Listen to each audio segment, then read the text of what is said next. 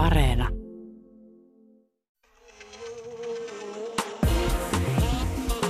Ylepuhe ja Yle Areena. Naisasiatoimisto Kaartamo et Tapanainen.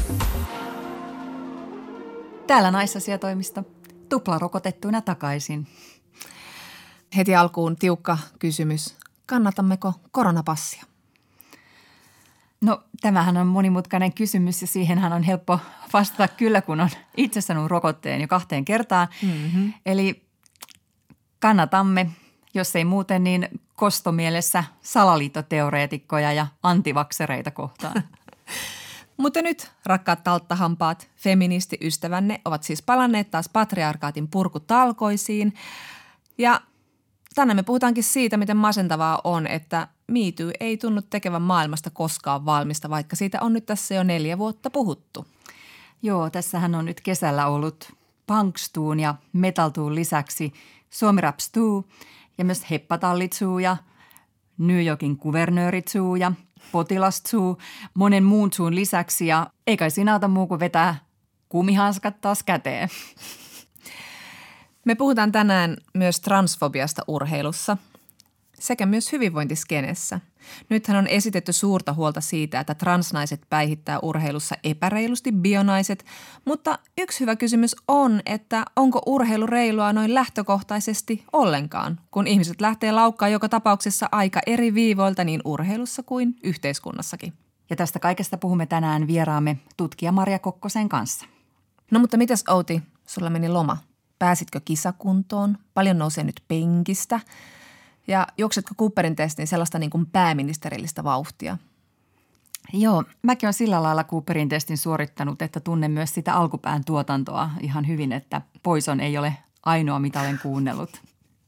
Niin kuten tästä voi päätellä, niin meitä ei ole koskaan voinut syyttää suuresta urheilullisuudesta, mutta mä oon kyllä innokas penkkiurheilija ja nyt kesällä tarjoitukin oiva tilaisuus jaella neuvoja valmennusjohdolle ja urheilijoille ja joukkueille sieltä sohvan pohjalta ja sitten päässä mulla oli tietenkin se hattu, jossa oli kaksi oluttölkkiä ja pilli suvussa. Et oli ihan hyvä fiilinki koko kesäaja.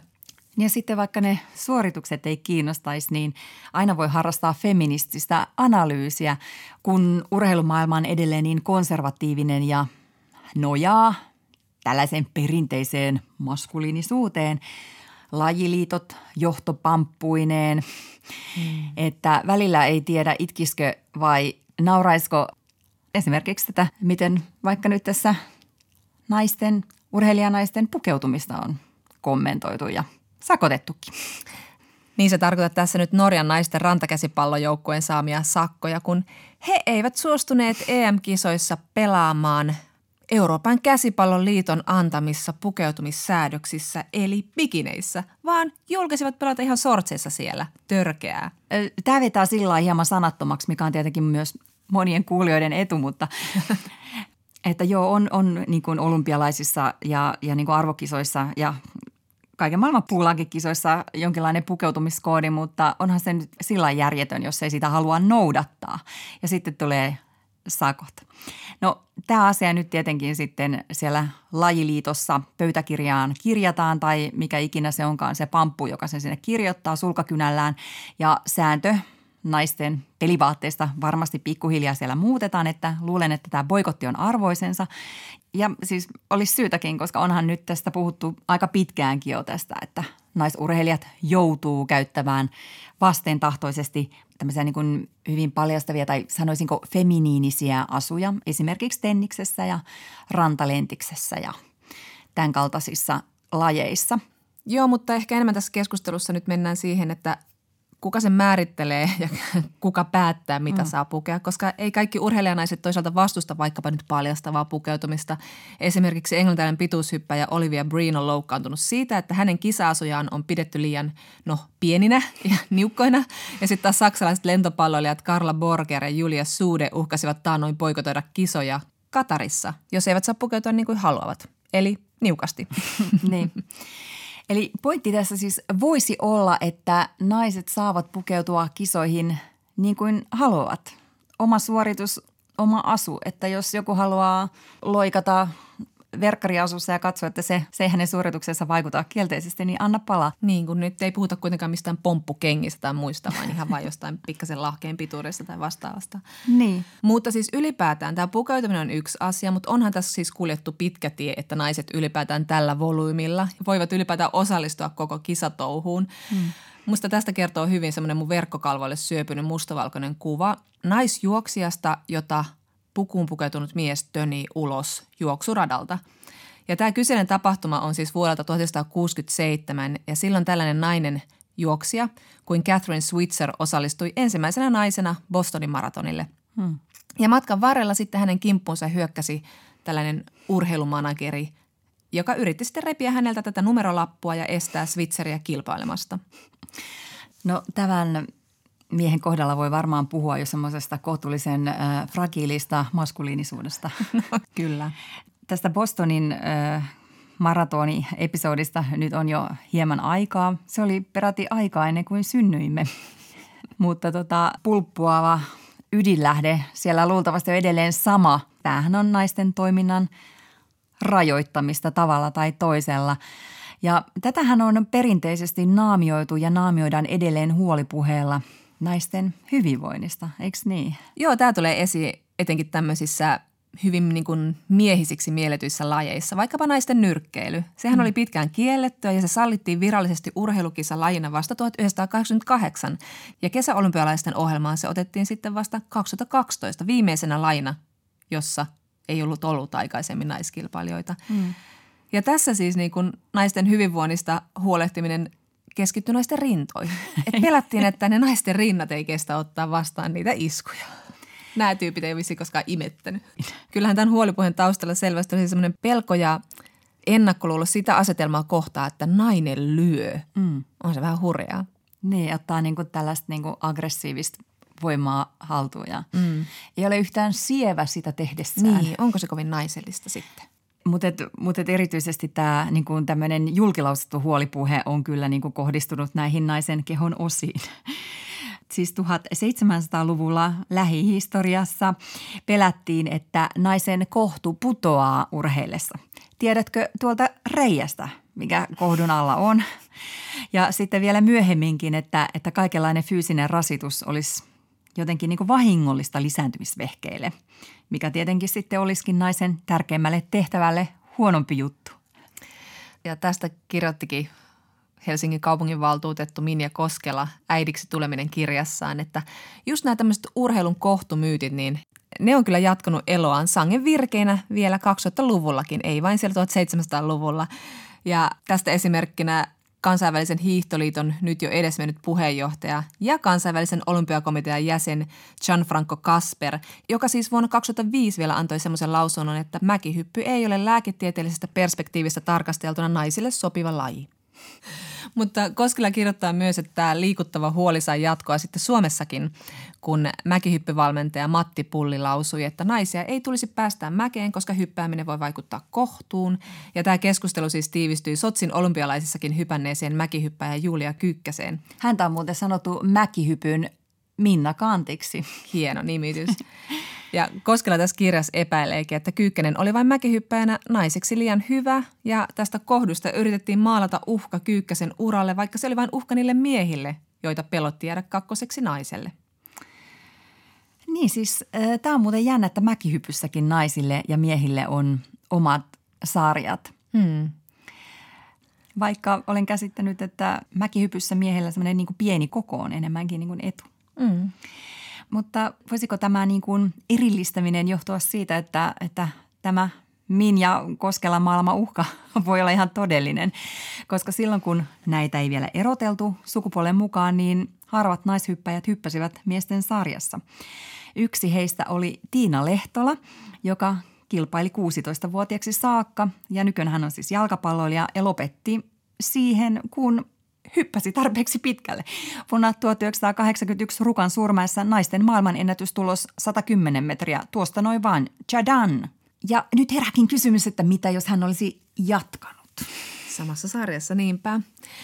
Mutta kyllä se tasa-arvo on hiipinyt pikkuhiljaa salakavalaisesti myös sinne urheilun maailmaa. Mm, Toki mm. se etenee siellä Lilliputin askelin, mutta aika moni on jo saanut memon, että ei ole kovin kosher enää niin kuin vaikkapa vähätellä naisia urheilijoina tai vastustaa heidän osallistumistaan jonkun omituisen huolen perusteella. Niin, mitali kelpaa, vaikka se tulisi naisnyrkkeilijältä. No just niin. Mutta nyt on sitten tämmöisen uudenlaisen huolipuheen aika. Mm. Eli Tänä kesänä on murehdittu hirveästi sitä, että kuinka reilua ja turvallista on naisten, eli siis nimenomaan cis-naisten, eli naisten, jotka kokee syntymässä määritellen sukupuolensa vastaavan heidän, heidän sukupuoli-identiteettiään, kuinka turvallista on heidän osallistuminen urheiluun, jos he saavat kilppakumppanikseen sitten transnaisia. Niin. Tämä huolipuhe nousi oikein niin kuin kovasti agendalle nyt olympialaisissa painonnostaja Laurel Hubbardin takia. Hän on ensimmäinen transnainen, joka on osallistunut olympialaisiin. Se on ollut siis sallittua vuodesta 2004 saakka ja Hubbard ei näissä kisoissa menestynyt niin kuin eivät ole transtaustaiset urheilijat muutenkaan tähän mennessä.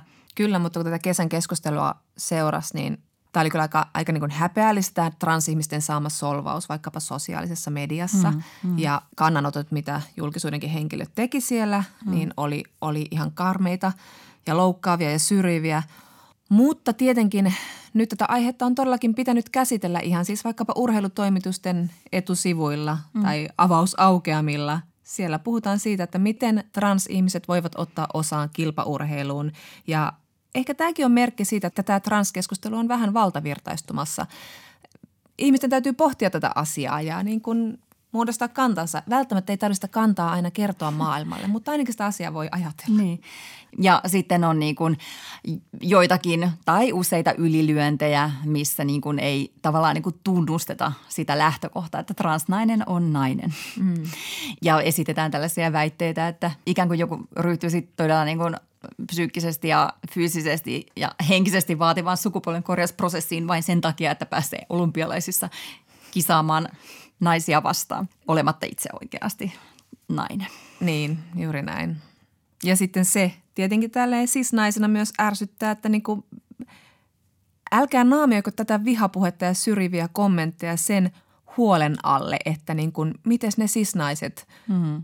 Mm. siellä – huippukisoissa sitten pärjäävät. Niin, että niin kuin nyt minusta kun ollaan tässä huolissaan. Joo, tämä on yhtä ärsyttävää kuin äärioikeiston viljelemä rasistinen vihapuhe, joka naamioidaan se taas huoleksi naisten turvallisuudesta. Mutta, mutta tietenkin voi toivoa, että, että nyt kun ollaan kovasti huolissaan urheilevista naisista siellä urheilutoimituksissa ja urheilupiireissä, niin, niin tota, voitaisiin sitten vähän niin kuin jatkaa ja laajentaa sitä ajattelua, koska kyllä naiset on edelleen monessa lajissa aika ulkosyrjällä ja he voisivat tarvita niin kuin monenlaista muuta tukea, niin transnaiset kuin sisnaiset. No joo, nyrkkeilijä Elina Gustafsson kirjoitti tästä Instassa hyvin. Jos olen nyt ymmärtänyt oikein, niin sismiesten suurin pelko on, että naisten ja tyttöjen urheilu tuhoutuu ihmisoikeuksien voittaessa uuden translain myötä. Yhtäkkiä miehet haluaisivat korjata sukupuolensa päästäkseen naisten urheilumaailmaan, jossa – ja sitten Gustafsson summas näitä ongelmia, mm. mitä siellä on. Eli siellä maksetaan vähemmän palkkaa, jos ollenkaan, eikä arvosteta ja vähätellään. Se näkyy mediassa paljon vähemmän. Ja sitten se, miten paljon transnaiset joutuu kohtaamaan järkyttävää vihaa ja transfobiaa, niin kuin on nähty Laurel Hubbardin tapauksessa. Mm. Ja siis naisista puhutaan, niin muistelen tässä nyt sitäkin, kuinka maailman paras jääkiekko maalivahti Noora Räty ei pääse MM-kisoihin sen takia, koska päivätyöt pitävät hänet muualla. Näin on. Vaikea olisi kuvitella miehen kohdalla. on. Yle Puhe ja Yle Areena. Naisasiatoimisto Kaartamo et Tapanainen. Ja sitten jatkamme aiheesta, mikä ylipäätään onkaan reilua, tasavertaista ja oikeudenmukaista urheilussa ja yhteiskunnassa. Vieraamme tutkija ja psykologi Maria Kokkonen Jyväskylän yliopistosta johtaa tutkimushanketta, joka pyrkii edistämään yhdenvertaisuutta ja syrjinnän torjumista huippuurheilussa, harrasteliikunnassa ja koululiikunnassa. Marja, tervehdys ja tervetuloa. Kiitos kovasti. Mä luon nyt pätkän sun työryhmän tutkimusartikkelista, joka julkaistaan pian Sociology of Sport Journal tiedejulkaisussa. Suomennus omani. Urheilumaailma rakentuu konservatiivisille instituutioille, jotka normalisoi kaksinapaista sukupuolijärjestelmää, tukee sukupuolihierarkioita ylipäätään, eli miesten lajien arvostus ja palkkaus, sekä seksismiä, homofobiaa ja transfobiaa. Urheilu rakentuu ajatukselle, että miesten ja naisten kehojen välillä on yleisesti jaetut muuttumattomat erot, kuten että miehen keho on aina vahvempi, aggressiivisempi ja sopii paremmin tiettyihin lajeihin kuin naisten kehot. Transsukupuoliset mutkistavat tätä ajatusmaailmaa ja siksi heidät koetaan uhkana urheilumaailmalle – ja niin kuin me tuossa alussa Outin kanssa puhuttiin, niin nyt tämä keskustelu transsukupuolisista urheilumaailmassa on kilpistynyt siihen tilanteeseen, että mikä on reilua ja turvallista cis-naisille ammattiurheilussa, huippuurheilussa. Että onko reilua, että cis-nainen saa vastaansa transnaisen, joka on kenties treenannut aiemmin miehen kehossa tai syntynyt miehen kehoon. Nyt tässä siis laitetaan huippuurheilijanaisia tällä tasolla vastakkain. Mitä ajatuksia tämä keskustelu on sinussa herättänyt, Maria? No voi kuule monenlaisia ajatuksia ja hämmennyksiä ja järkytyksiä. Ensimmäinen on ehkä se, että edelleen urheilu järpäisesti ajattelee vastoin tämän hetken tieteellistäkin käsitystä siitä, että olisi vain kaksi sukupuolta meillä. Jotenka se lähtökohta jo siitä, että on vain tytöt ja pojat tai vain naiset ja miehet, mm. jotka tunnistetaan tietyillä perusteilla, niin, niin se on jo niin kuin lähtökohtaisesti niin kuin melko hupsu, sanoisinko näin. Ja sitten tietysti siihen latautuu hirmu paljon oletuksia ja stereotyyppisiä käsityksiä siitä, vaikka lähdettäisikin siihen ajatusleikkiin mukaan, että on vain naisia ja miehiä ja tyttöjä ja poikia, että he on aina syntymästään saakka äm, tietynlaisia ja että me nähdään päältä päin jo, että kuka, kuka on nyt kumpaakin sukupuolta, jos ajatellaan, että niitä olisi vain kaksi. Ja että nämä, nämä sukupuolet, niihin liittyy sekä tämmöisiä fyysisiä ominaisuuksia, taitoja ja jopa niin kuin psyykkisiä ominaisuuksia, jotka kaikki sitten vaikuttaa siihen suuntaan, että tosiaan niin kuin sanoit, että tietyt lajit sopisi jommalle kummalle paremmin tai tietyissä lajeissa vaan jompikumpi näistä kahdesta mahdollisesta sukupuolesta niin kuin pystyisi pärjäämään. Ja, ja tiede kuitenkin osoittaa sen, että, että sukupuoli on hyvin moninainen, jopa, jopa liukuva ja elämänkaaren aikaan. Siinä tapahtuu myöskin muutosta. Ja että meillä on monia urheilulajeja – joissa naiset itse asiassa on pärjännyt paremmin ja voittanut miehet.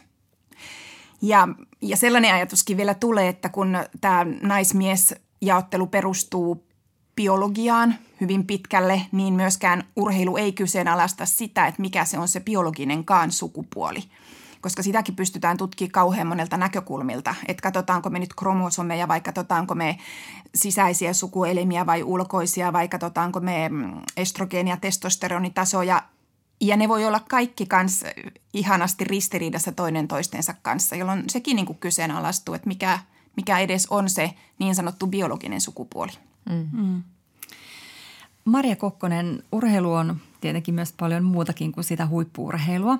Se on liikuntatunteja koulussa.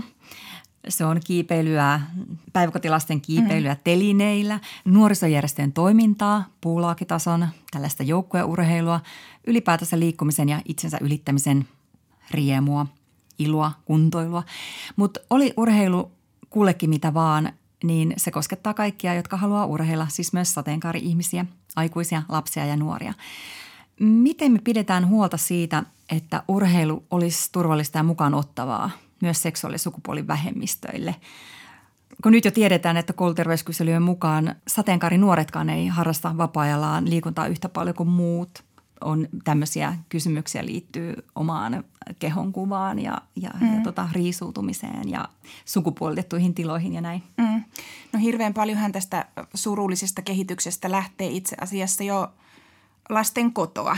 Lähtee ihan lasten kasvatuksesta ja, ja perheistä siitä, millä tavalla eri liikkumisen muotoja tai urheilulajeja niin kuin ikään kuin lapsille jo esitellään. Eli ne stereotyyppiset käsitykset siitä, mihin eri sukupuoliset lapset pystyy, niin lähtee sieltä kotoa. Ja kaikille vanhemmillekaan ei ole ihan itsestään selvää se, että, että näin niin kuin vaikka tytöksi syntymähetkellä määritetyt lapset johdateltaisiin vaikka kamppailulajien pariin – tai, tai sitten päinvastoin pojaksi määrittelyt lapset johdateltaisiin sitten vaikka esteettisten lajien pariin. Ja, ja tämä ikään kuin tämä, tämä sama ajatus siitä, että mihin eri sukupuolet pystyy tai mikä heille on kulttuurisesti soveliasta ja suotavaa, niin jatkuu sitten koulussa. Päinvastoin kuin monessa monessa muussa maassa, niin Suomessa pää, pääasiallisesti edelleen tytöt ja pojat sen sukupuolen mukaan se juridisen sukupuolen mukaan laitetaan omiin ryhmiinsä ja vaikka opetussuunnitelman pitäisi olla kaikille lapsille ja nuorille samanlainen, niin se on hyvin sukupuolittunutta, minkälaisia sisältöjä edelleenkin koulussa lapsille liikuntatunneilla opetetaan. Ja sitten kun tähän päälle laitetaan ehkä vähän erilaiset arviointikriteerit eri sukupuolisille lapsille ja vielä opettajien kielen käyttö, hmm. minkälaista kieltä puhutaan, niin se, se kaikki luo jo niin kuin tavallaan semmoista pohjaa, että sitten kun ollaan siinä kohtaa, että lapsi rupeisi valitsemaan koululiikunnan ulkopuolisia liikuntaharrastuksia, puhumattakaan sit siitä niin kuin ihan kilpaurheilusta tai tavoitteellisesta urheilusta, niin paljon on jo joitain ovia kyllä mennyt, jos ei nyt ihan kiinni, mutta että saa olla kyllä aika tota johonkin lajiin rakastunut lapsi, translapsi, muun sukupuolinen lapsi, että pystyy sitten tällaiset niin kuin monet henkiset ja jopa ihan käytännön esteet sitten niin kuin ohittamaan. Hmm. No tuossa alussa mainittu tutkimus, joka nyt on ilmestymässä, te olette siinä haastatelleet, äh, tämä on siis sinun ja kahden muun äh, tutkijan tutkimus ja te olette siinä haastatellut kolmea suomalaista ja kahta brittiä transsukupuolista, jotka harrastavat ja kilpailevat taistelulajien parissa. Ja taistelulajit on nyt just tämmöinen aika miehiseksi mielletty alue ollut aina, että siellä on varmasti, niin kuin, siellä on aikaisemmin historiassa ollut naisille ihan tekemistä, että pääsee harrastamaan Joo, vaikkapa nyrkkeilyä. Ylipäätään transihmisten kokemuksia liikunnan ja urheilun ja kilpaurheilun parissa tietenkin ne on tutkittu tosi vähän, mutta että sä oot sitä tosiaan jonkin verran tehnyt Suomessa jo aiemminkin. Kerrotko vähän, minkälaisia kokemuksia transsukupuolisilla on urheilun parista? Joo, mä oon tosiaan kymmenen vuotta. 2011 aloitin, että on ollut muutama tutkimus tässä peräkkäin ja, ja ne kokemukset on kyllä aika kylmääviä, niin kuin pääsääntöisesti kylmääviä. Jos ajatellaan niin kuin kaikkia urheilulajeja, joista, joista mulla on ollut sitten onni näitä transurheilijoita tavata. Että siellä on, siellä on hyvin voimakasta ulos sulkemista, lyömistä, päälle sylkemistä ja semmoista eristämistä, että ei, ei haluta tulla samoihin pukutiloihin. Poistutaan saunasta ja pukutiloista, suihkutiloista silloin, kun transurheilija tulee paikan päälle.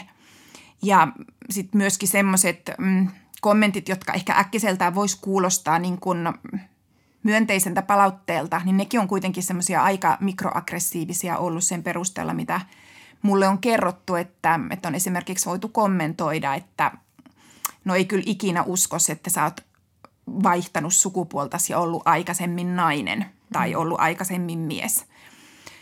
Siellä on hyvin paljon siinä kielen käytössä ja niissä toimintatavoissa. Sen lisäksi, että tämmöiset rakenteelliset pukuhuone- ja vessa, vessa-asiat on vielä huonolla tolalla, niin sellaista niin kuin mielenpahoinvointia tuottavaa ja itsemurha-ajatuksia tuottavia tapahtumia kyllä. Hmm. Sä oot tutkinut myös liikunnan opettajia. Tästä näkökulmasta minkälaisia niin kuin asenteita ja kokemuksia sieltä nousee? Liikunnan opettajat itse mielellään ajattelee, että he suhtautuu yhdenvertaisesti ja suvaitsevaisesti kaikkiin opettamiinsa lapsiin. Mutta, mutta se, se suvaitsevaisuustermihän on jo sinällään semmoinen, mitä nykyään ei oikein kauheasti suositella käytettävän, koska siihen aina ajatellaan semmoinen valtarakenne, että, mm. että ikään kuin, niin kuin valta-asemassa enemmistössä olevat ihmiset jotenkin vähän niin kuin nenävartta pitkin hyväksyy. katsoi, hyväksyy mm. ja sallii ikään mm. kuin, mm. niin kuin hyvää hyvyyttään, niin kuin suvaitsee toisia ihmisiä sitten niillä kriteereillä, jotka itse niin kuin päättää. Mm.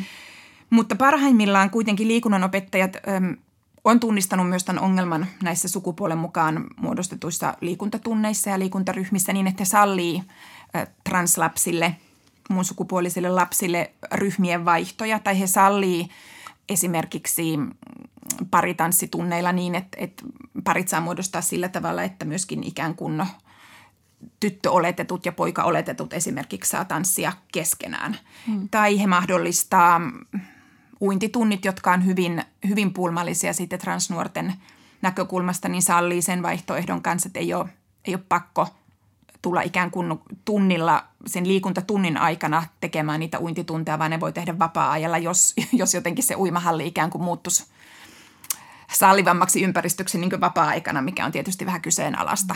Mm, niin. Mutta että tämän, niin tämän, tämän tyyppistä siellä on.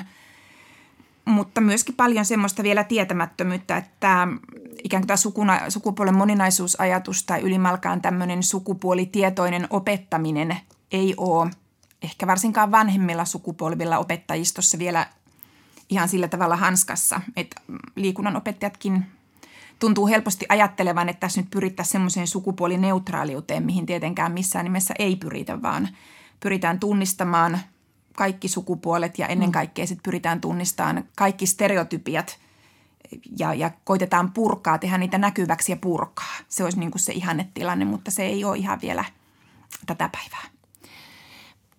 Millaisiin strategioihin nämä haastatellut sitten turvautuu, että he jaksaa sitä, että se liikunta kuitenkin vetää sen verran, että kestää sitä, mitä nyt tietysti muukin yhteiskunta osoittaa, että sitä pitää niin kuin olla aika kova nahka niin kuin joka paikassa myös mm. siellä tietysti oman urheilulajinsa parissa, mutta millaisia strategioita he sitten niin kuin ovat kertoneet käyttävänsä, että he niin kuin jaksavat ja pystyvät sietämään tätä ja harrastamaan silti sitä lajia joka, tai kilpailemaan siinä, joka on oma intohimo? Mm.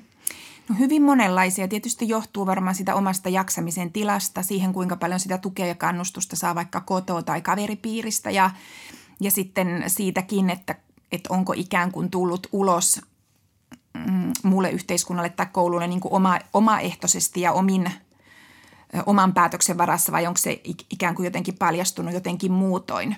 Mutta että, että osahan puolustaa itteensä hyvin niin napakasti esittää vastakysymyksiä ja jotenkin ihanan uteliaasti ottaa sellaisen, sekin on paljon mun mielestä lapsilta ja nuorilta vaadittu, eikä, eikä pitäisi ehkä heidän joutua siihen rooliin, mutta osalla on semmoinen strategia, että he pyrkii ikään kuin kouluttamaan jopa omia opettajia ja luokkakavereitaan siitä, että mistä näistä asioista on niin kuin kyse.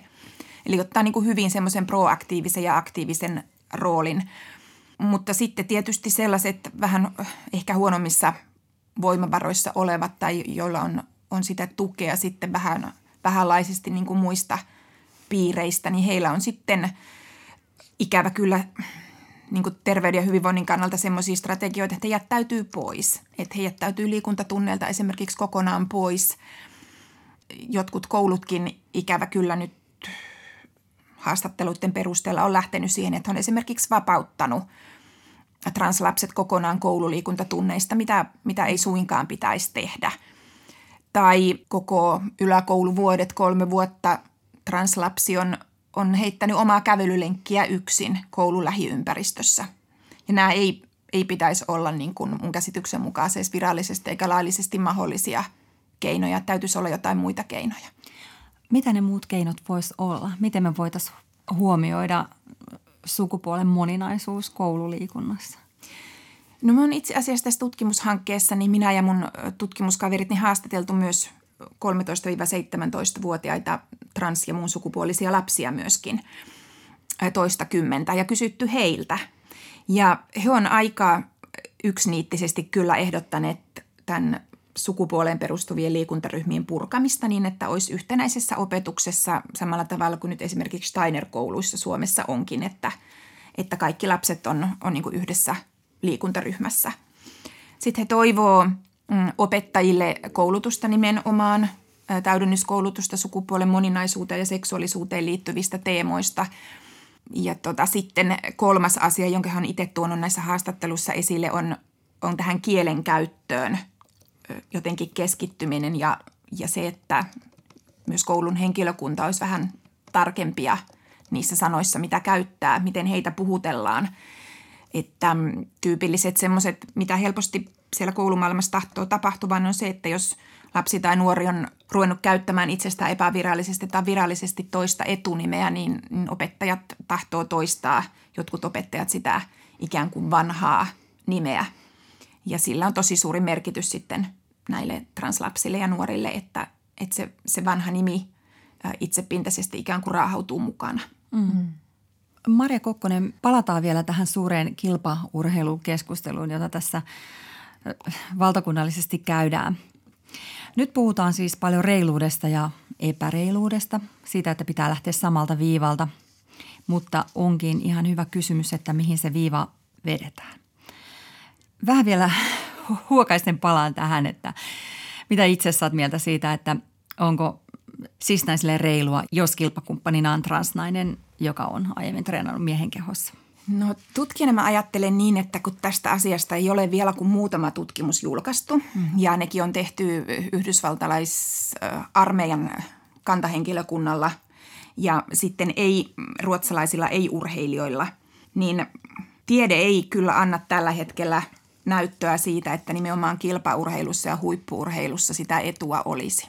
Eli aika paljon tarvittaisiin vielä tutkimustietoa enemmän ennen kuin suuntaan tai toiseen tavallaan pystyttäisiin tästä asiasta jotakin sanomaan, että se tutkimustulokset näillä ei-kilpaurheilijoilla niin kuin näyttää, että voimaominaisuudet sukupuolen korjausproseduurien jälkeenkin siellä vuoden pari ainakin näyttäisi säilyvän, mutta sitten on hyvin paljon muita ominaisuuksia, jotka ei enää säily.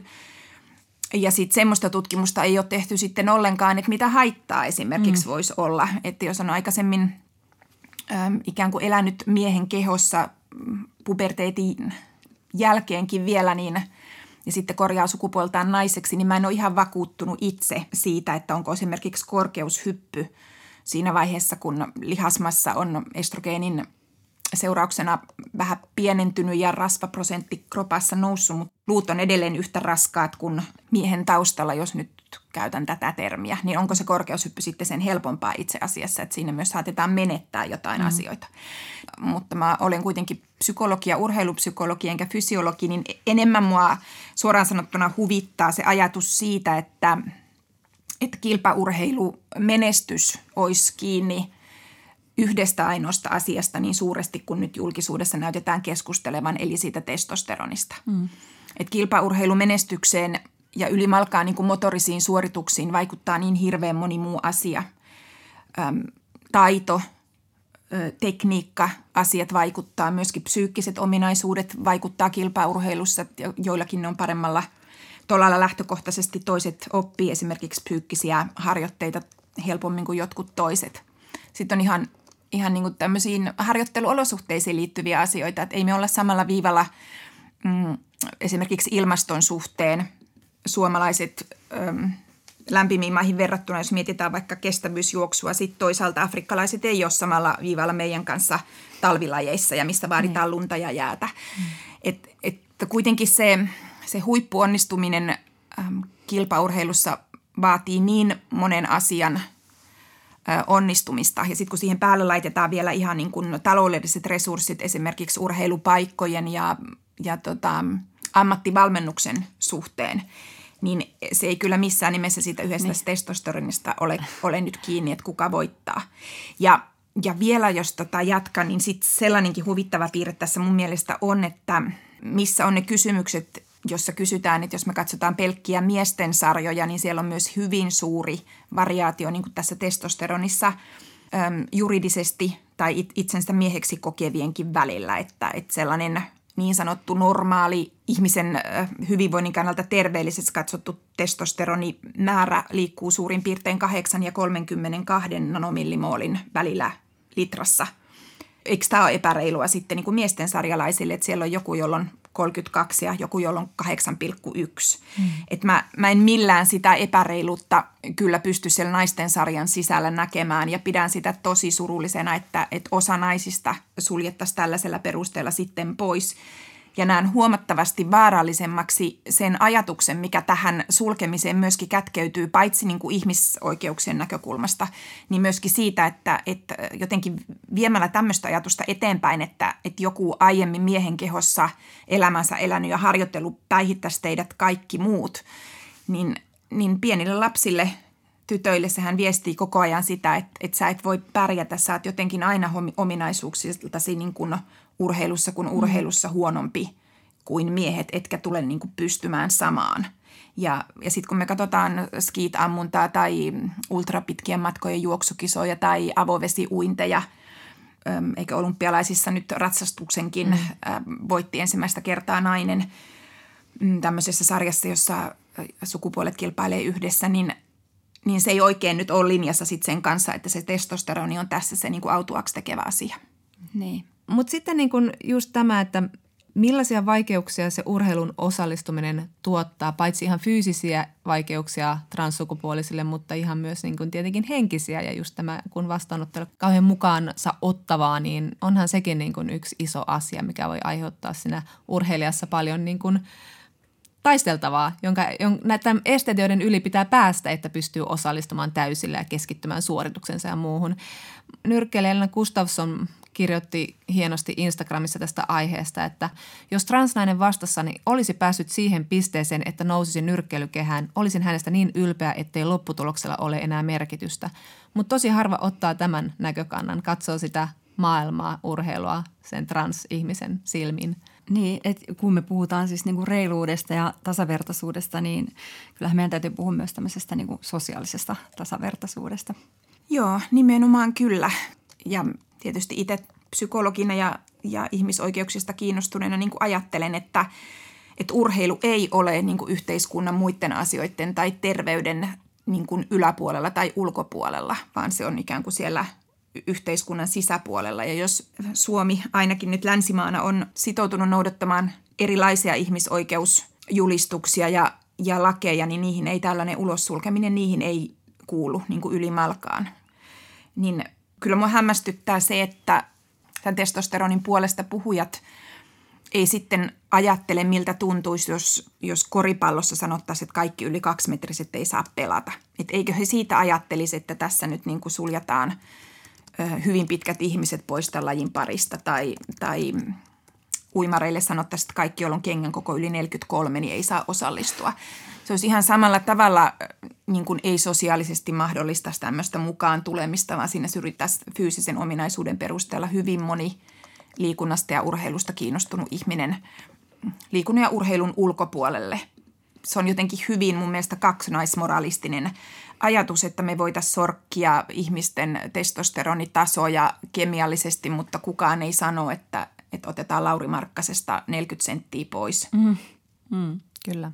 Tutkija Mare Kokkonen, nyt kun tätä asiaa koko ajan katsotaan enemmistöjen näkökulmasta ja mikä on enemmistöille hyvä, hyvä, tota, hyvä käytäntö, niin mitä sä ajattelet urheilusta ylipäätään ja sen merkityksestä? Siis eikö sen kuitenkin niin kuin pitäisi olla huipulta sinne puulaakin ja harrastustasolle asti, niin eikö siinä ole kuitenkin kysymys niin kuin tasa-arvosta, ihmisten kohtaamista, kansojen kohtaamisesta, yhteisöjen välistä yhteistyöstä? Eikö ne aika ylevät tavoitteet ja mutta miten ne saataisiin toteutumaan jatkossa paremmin? Vai ollaanko me unohdettu nämä tällaiset aatteet, kun me verehimoisesti vaan seurataan, että, että meidän tyypin täytyy voittaa?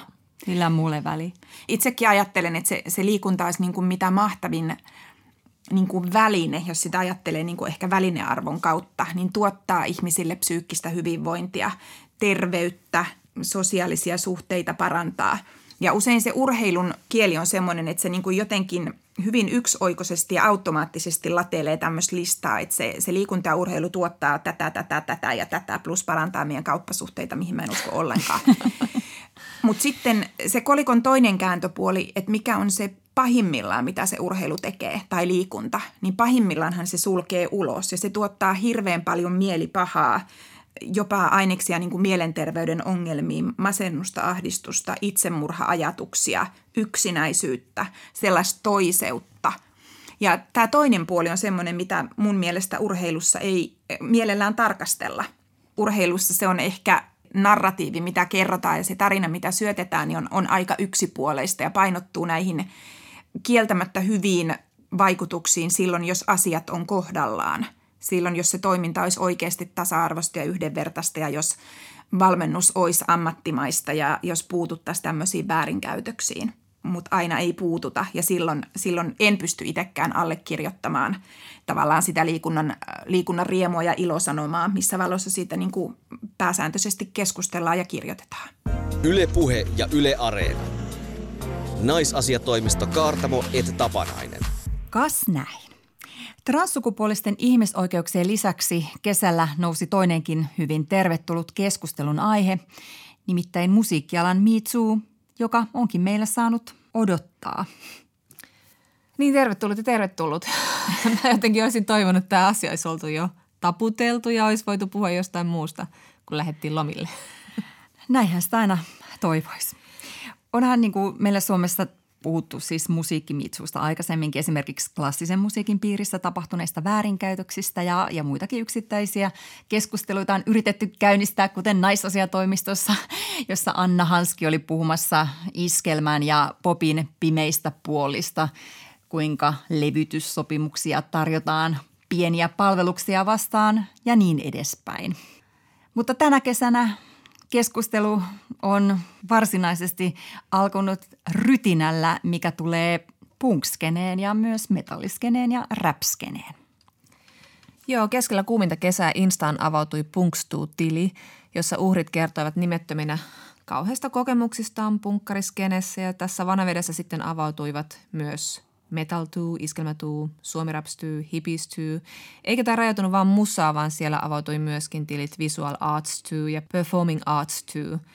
Eli luovat alat alkoivat puhkoa näitä mätäpaiseita oikein huolella. Mm, mm. Moni on varmaan miettinyt, että minkä takia jokaiselle musagenrelle tarvitaan oma tuunsa.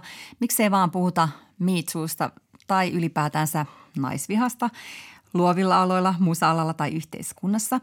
Mutta tämä eri skeneen kautta käyty keskustelu on ollut semmoinen niin kuin kuurin tuntuva todistus siitä, että niin kuin missään alakulttuurissa ei voida ajatella, että tämä ongelma ei ikään kuin koskisi meidän yhteisöä.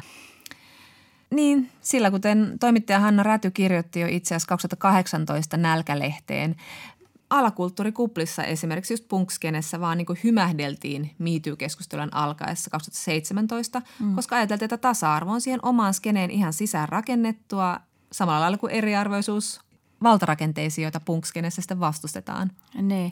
On harhasta kuvitella, että punkkarit eivät eläisi patriarkaatissa tai olisi irrallaan niin kuin jossain vaihtoehto todellisuudessa jotenkin näistä kaikista sukupuolittuneista ja misogynisistä rakenteista, mitä meillä on.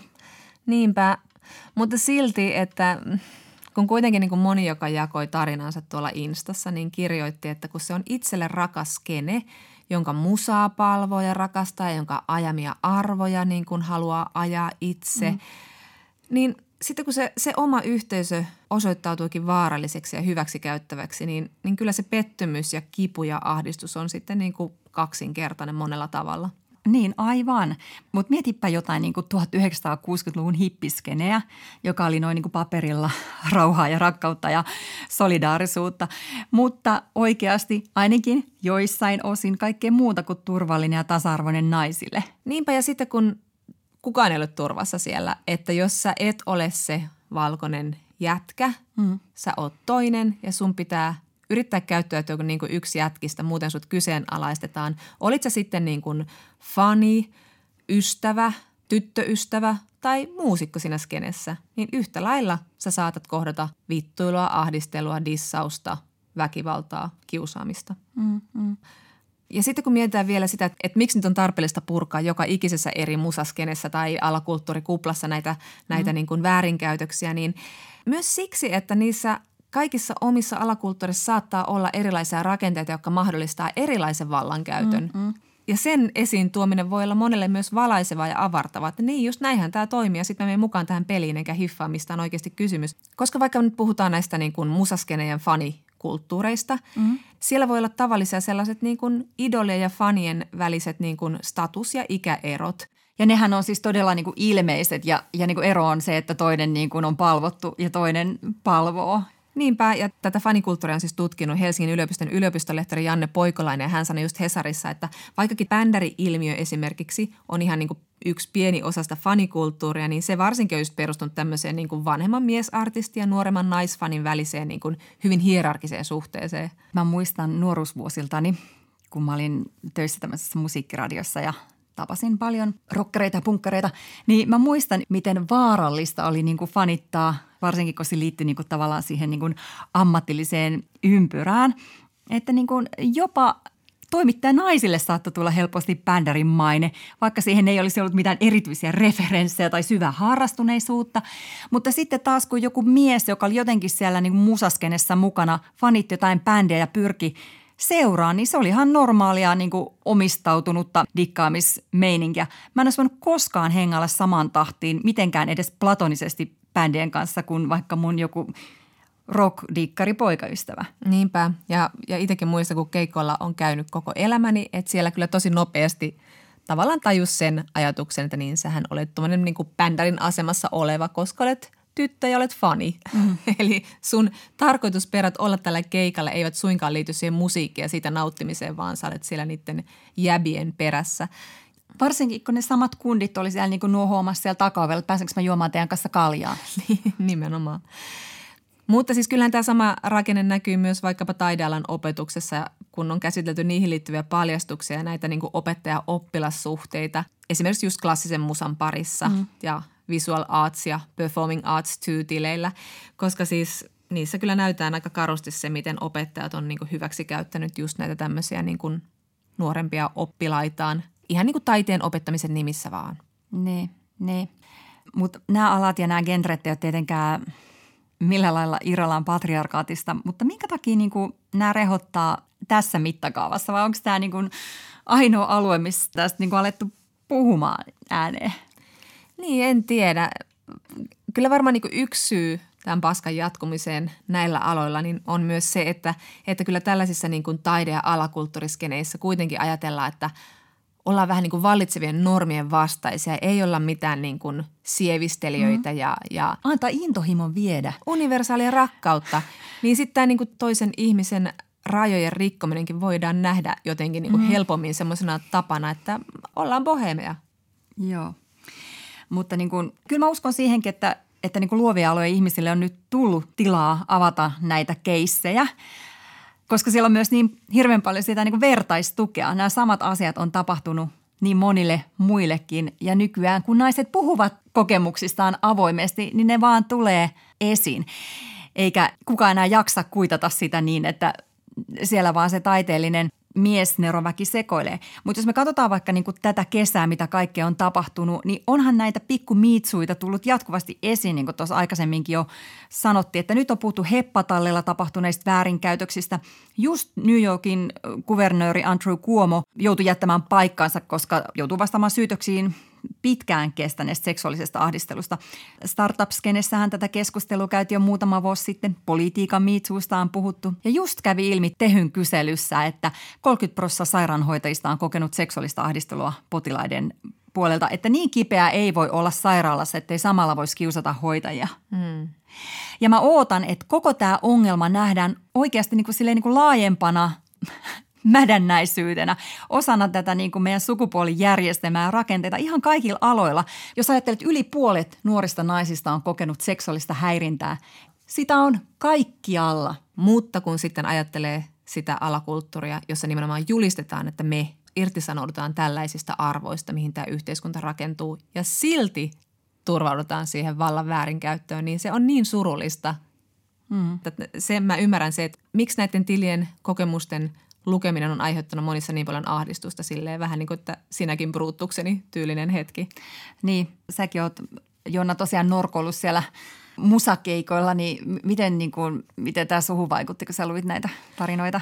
No sehän oli semmoinen, että periaatteessa en yllättynyt, silti yllätyin, koska kuitenkin on semmoinen harhainen ajatus aina, että kun näistä asioista on puhuttu niin paljon, niin jokin kehitysaskel olisi myös otettu. Mm. Mä ymmärrän, että 80-90-luvulla on tehty kaikenlaista, saati sitten 50-60-luvulla, mm. mutta että mä olisin ajatellut, että se olisi jo muuttunut johonkin – Edes sen takia, että jengi ei enää kehtaisi tehdä sitä, koska se kiinni jäämisen pelko tai yhteisön tuomitsemisen pelko pitäisi jotenkin kurissa, jos ei oma etiikka ja arvomaailma. Ne. Mutta että mä luin näitä niin kuin yön pimeydessä kesämökillä ja olin sille lamaantunut ahdistuksesta ja surusta, koska se myös herätti monia tämmöisiä vanhoja omia ja, ja toi mieleen ystävien kokemuksia. Mm, mm, ne. Tota, mun täytyy sanoa, että mä suojelin itseäni ja katsoin mieluummin The Good Doctoria Netflixistä aika monta jaksoa. Mutta tota, keskustelua on seurannut kyllä sen verran, että tätäkin somekampanjaa, jos voisi näin sanoa, on kritisoitu siitä, että, että ilmiannetaan niin kuin joitain miehiä tämmöisessä terva- ja höyheniä mielessä.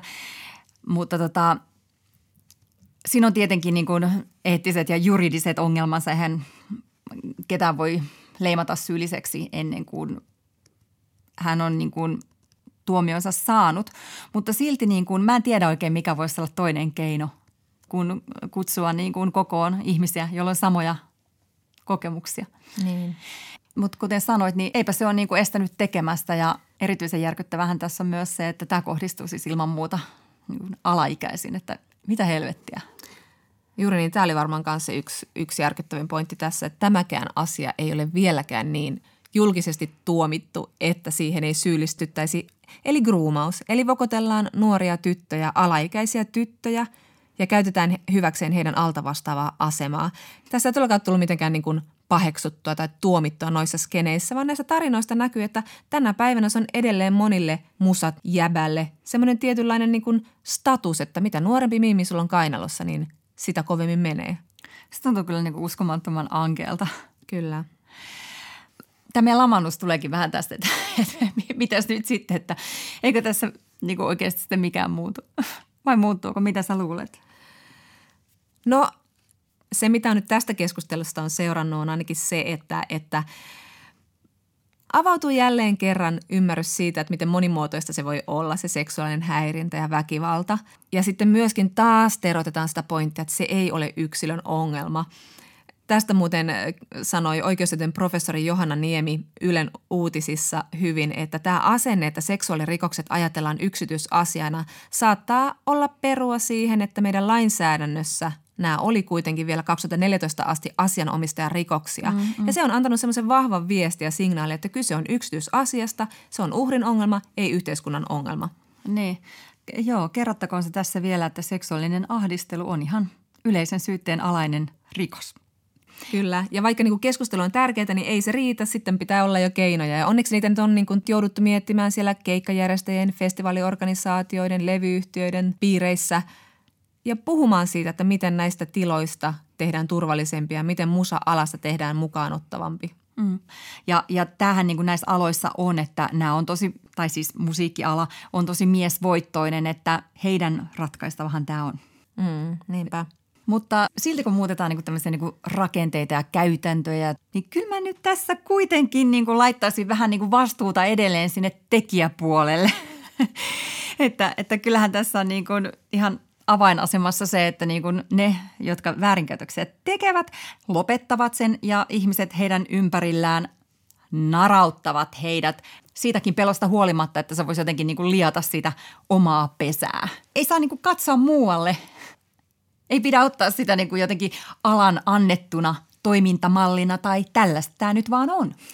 Kyllä ja, ja jotenkin toivosta keskustelu nyt pakottaisi ne aikaisemmat sivustakatsojat ottamaan osa tähän keskusteluun. Ja sitten just ne musa-alan kivat jätkät, jotka on nyt kauhistellut tätä aktiivisesti vaikkapa sosiaalisessa mediassa, että ikinä en ole mitään tämmöistä koskaan nähnytkään missään, niin avaisivat silmänsä tälle ilmiölle. Kyllä se on siellä silmien edessä. Se on semmoinen pienenä dissailuna tai sitten isompana ilmiönä, mutta se on siellä ja sen näkee ja siihen pitää jokaisen puuttua ja lopettaa sitä vaikeammin, vaikka sen tekijä olisikin se sun kaveri, se hyvä jätkä, joka vähän kännissä ja läpällä vähän heittää tuommoista mm. kuittia. Mm. Koska me ei jakseta enää kuunnella sitä. Ja kannustetaan ja tuetaan sitä, jolle on tehty paha, eikä niin kuin ensisijaisesti tai julkisesti sitä, jota syytetään pahoista teoista. Mm, niinpä. Ja mä vielä jotenkin niin kuin haluaisin niin kuin alleviivata sitä, että ihan sama meininki on niillä kaikilla muillakin aloilla. Että sivusta katsojien niin kuin pitäisi puuttua tilanteisiin ja antaa moitteensa tekijöille ja tukensa niille, joille tehdään. Että olisi se sitten niin kuin keikkapaikalla tai juristien keskenäisessä palaverissa tai yhdistyksessä, joka ajaa hyvää ja kaunista – että se, joka uskaltaa sanoa, että mitä helvettiä täällä tapahtuu, niin saa palkinnoksi feministipassin.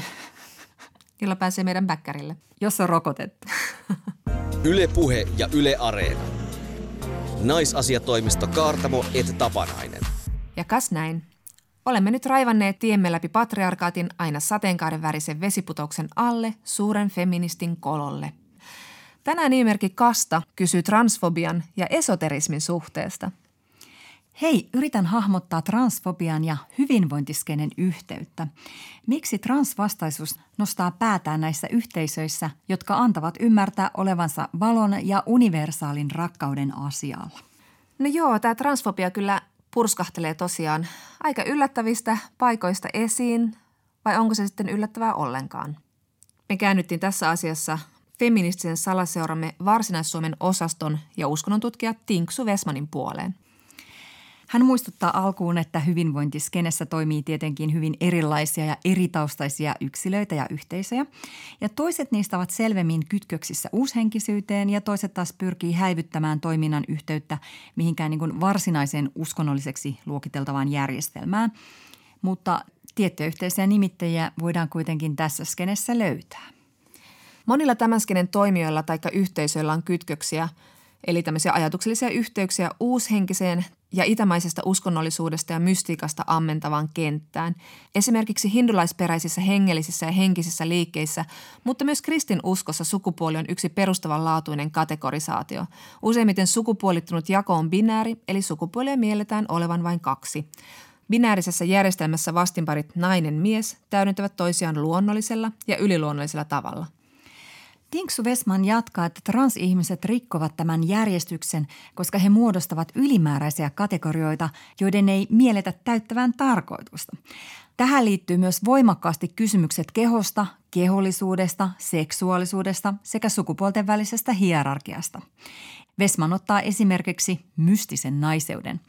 Naiseus tässä kategorisaatiossa mielletään elämän lähteeksi sekä sukupuolispesifiksi voimaksi, joka rakentuu ja täydellistyy lapsuudesta aikuisuuteen ja lopulta vanhuuteen. Tällöin tätä naiseutta ei voida saavuttaa, jos niin sanottu biologinen elämänkaari ei toteudu yhteisössä tai skenessä edellytetyllä tavalla. Kyse on Vesmanin mukaan siis eräänlaisesta mystiikan verhoon puetosta bioessentialismista, jossa esimerkiksi juuri tätä mystistä naiseutta määrittävät ihmisen lisääntymiselimistö sekä ulkoiset sukuelimet. Hyvin samalla tavalla tämä skene on usein äärimmäisen heteronormatiivinen, koska binääri ja mystifioitu sukupuolikäsitys kietoutuu voimakkaasti myös lisääntymiseen ja lasten hankkimiseen. Vaikka niin sanotut valon ja universaalin rakkauden yhteisöt voivat olla tietystä näkökulmasta tarkasteltuna hyvinkin normatiivisuutta purkavia, voivat ne toisesta näkökulmasta tarkasteltuna osoittautua hyvinkin konservatiivisiksi kysymyksissä, jotka koskevat sukupuolta ja seksuaalisuutta. Niin, eli vähän tarkemmin sitten siellä kotosalla ja omassa yhteisössä tarkastellaan, että mihin valoon kurkotellaan, ettei heitellä kiviä omaan ja muiden kaivoihin. Ja siinä kaikki tältä erää. Ensi viikolla meillä on luvassa antiluomisoppia. Miksi niin moni nainen haluaa palata kivikaudelle luolansa sisustamaan, nimittäin yhdessä muiden naisten kanssa. Ja mieluummin ilman kännykkää. Luomme myös naisten saamia viestejä miehiltä, mikä selittää myös edellistä. Nyt näkemiin. Näkemiin. Ylepuhe ja Yle Areena. Naisasiatoimisto Kaartamo et Tapanainen.